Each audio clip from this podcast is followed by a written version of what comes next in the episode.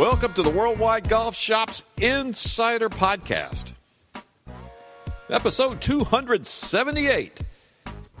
Greetings, everyone. Tom Brissell here. Appreciate you joining us. This is your first time, or you're a long time, or maybe you're in the middle. Doesn't matter. We're just glad that you joined us. A somewhat regular to the show is going to join us today. He's out in Phoenix, Arizona, and he's kind of had a summer to remember. We'll let him tell us about it. He's from Ping Golf. Who else? Marty Jertson. Marty, thanks so much for joining us. Great to have you with us as always. All right, it's a pleasure, Tom, as always. Hey, a little busy summer for you, hasn't it been? Yeah, it's been a fun one. It's been, uh, you know, mix of always working on fun stuff here around the office, and then uh, got to play, uh, got to play a couple fun, uh, fun tournaments. Yeah, a couple fun tournaments, a major. Talk about that, Marty. I mean, that's got to be like pinch yourself kind of thing. Certainly something you dream of, but nothing that you ever, I guess, expect. Is that a maybe a fair sta- statement way to say it? Yeah, you know, I've been I've been real lucky now. I'm at age 38, and I I played in two majors back in uh, two PJs in 2011 and 12, and that was before I had kids and and uh, could dedicate you know a, a little more chunk of, of time to it. And you know, there's always that doubt of you know, will I ever play in another one? And I'd certainly be fine with that, but um, fortunate to have a really good final round at the the uh, uh, PGA Professional Championship and work my way in there. And I was very uh, appreciative and, and very excited about the opportunity to, to get a chance there at Bellerive. Well, what was the time frame b- between when you qualified and then when you had to get to St. Louis? Yeah, it's about five or six weeks. So that Okay. uh, the, the the Club Pro event or the the PGA National Championship ended in uh, about third week of June, and then the the PGA's there first week of August, and uh, next summer with every the PGA moving to May, it'll be about four or five weeks in between them, and uh, the qualifier will move about a month ahead of time. Wow. Well, everybody around here was pulling for you. You know that. Talk about your playing partners. I believe Luke List was one, correct? Yeah, I tell you what, somehow I got probably the best pairing of any of the club pros. I got yeah, Luke List. This guy is uh for those that don't know about him, he's I think second, third or fourth, somewhere in there, uh in driving distance. So uh it was like playing with Tiger Woods 2000 or something like that. I mean, this guy was he was hitting it uh so my good drive out there, I'm kind of average driving distance, would fly about 290 not a lot of roll out there at Bellerive, those that, that, that watched on TV. And he, uh, honest to goodness, he would be 60 yards ahead of me. I mean, he would fly at about 345, 350.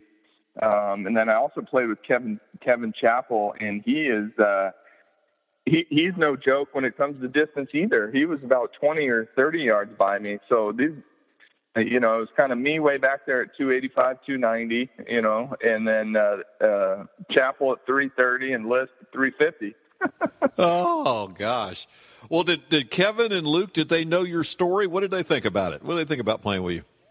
Yeah, a little bit. You know, I think Luke uh, like looked me up on the internet and talked to Chance Cozby, our head of our tour department, about me a, little bit before. And so, uh, and Chappell, I, I, I think I met him, you know, a time or two because he lives here uh, in town, uh, half the time at least here in in Scottsdale. So, uh, yeah, they they were a great pairing. I mean, these guys were very nice guys. They they uh, you know they respect uh, you know what we're trying to do out there playing the game. And fortunately, I've had a little experience playing in a few of those events, so I kind of knew how to maneuver around the golf course and watch their through lines. And um, you know, I think uh, uh, golf has a little reputation for the pace of play being kind of slow on the final rounds on TV, but when you're out there, you got to move efficiently. And uh, you know, I think they respected that.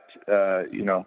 Uh, you know, being able to move around the course efficiently, but we had some great conversations out there about equipment, uh, about golf ball, about lies, about conditions, uh, you know, driving distance and how that's trending out there. A lot, a lot of the golf stats um, and, uh, and some of the nuanced details behind that. So yeah, we had some really fun conversations. Was that your first time ever to Bellerive, Marty? And what did you think of it? Yeah, Bellerive is uh, it. It was a big golf course. Um, you know, I went out and played it about three weeks before the tournament, And uh, for whatever reason, I guess it's you know anytime you you you go preview a course, I always kind of figure it's going to get a lot firmer when the tournament when you're going to play the tournament. Like they're going to firm it up. You know that's, the best way to uh, to make the course more difficult.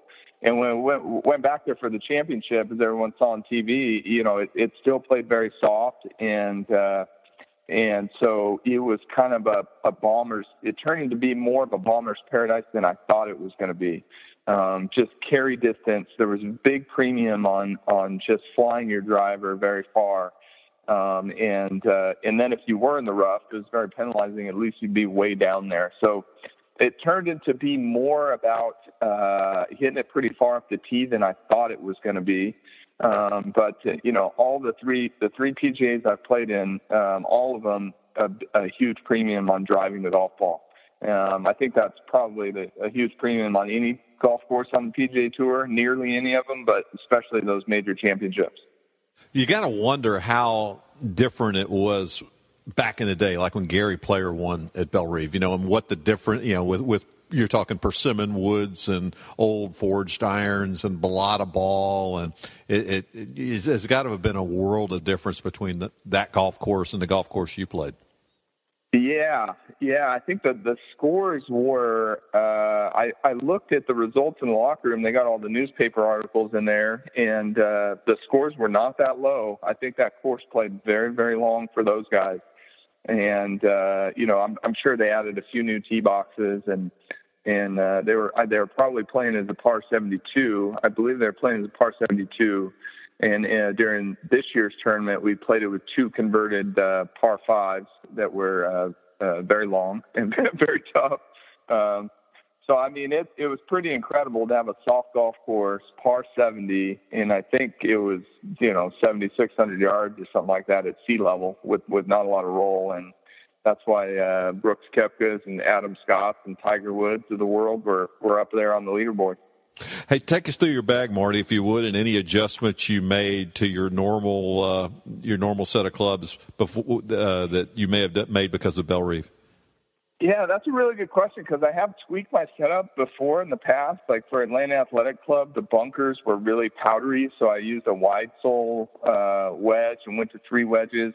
Bellerive, uh, I actually kept the same setup in, in my bag as I did in, at uh, at Bayonet where the qualifier was, and the big reason why, Tom, is that I put in three i500 long irons. So I built the one of the funnest clubs I have in my bag now, it might, might be my new favorite club, is the i500 three iron that I have a graphite hybrid shaft in our Tour our Tour 85 hybrid shaft.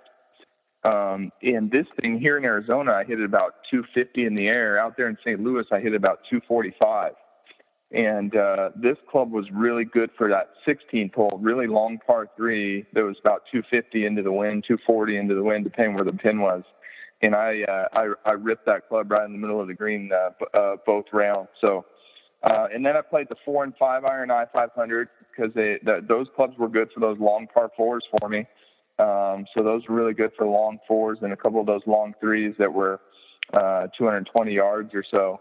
Um, and then uh, I've been playing iBlades for a while, for quite some time. So I start those at six iron, so six through pitching wedge, and then I kept my four wedge setup. So uh, pitching wedge, uh, glide 2.0, 50, then a 56 wide sole that I have bent down to about 55 degrees, and then the 60 standard sole. Um, and then uh, Ketsch long putter. I use, I've been using a long putter for a while, and the Ketsch is is uh, is is my favorite model. I have one built up to about 500 grams. And then uh, I've been playing the uh, this year the G400 Max driver.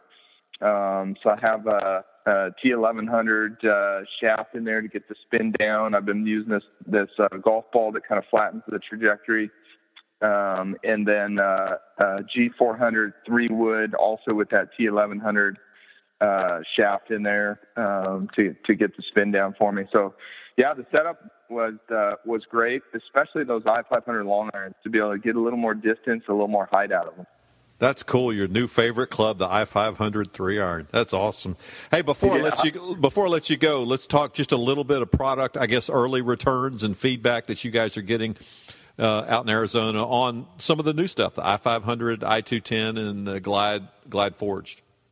Yeah, it's all been great. For the 500s, we've been getting, getting a lot of great uh, feedback from uh, from the field and our customers. I think uh, you know everyone's very delighted with a how they look, and these are this is probably our most beautiful iron we've ever designed. And then they they're absolutely delighted with the uh, you know the the high towering trajectory they they get out of it. So we've we've gotten a lot of really good excitement on the i500. The i210 is doing its job for sure. This is our workhorse for scoring and uh, we've had a lot of our our tour players put this right in the bag um, and play really good golf with it. This, iron has really uh, good distance control and it feels amazing. Um, and so that those two irons, having those out there launch at the same time, and giving our customers a, a good choice of between a little more distance-minded iron versus a more precision-focused distance control, really good feeling iron. Um, and the Glide Forge has been great as well. You know, uh, I think uh, I don't know if everyone knows about, but we we've offered this wedge as kind of our blade of wedges. So it's it's it's a, a complement to our Glide 2.0 wedges. Um, so it's a, it's smaller, it's a little more uh, uh, uh, built for shot making, a little thinner sole, has a little less angle to the the grind to it. Also very beautiful, advanced manufacturing, but um, we've had a lot of customers go through the customization that we, we offered with that uh, wedge as well. So you can go on our website, kind of put some custom stamping or some custom blast patterns and, and take that recipe to, to you guys and, and place an order. So that one's been a lot of fun too. We've had really good feedback on the customization. That's great stuff, Marty Jertson. Always a pleasure, my friend. Congratulations again on a uh, an unexpected, real fun summer in St. Louis, and uh, let's catch up down the road again. It's been fun. Okay, I'd love to, Tom. Thanks a lot for having me. Thanks, my friend. Okay, bye bye.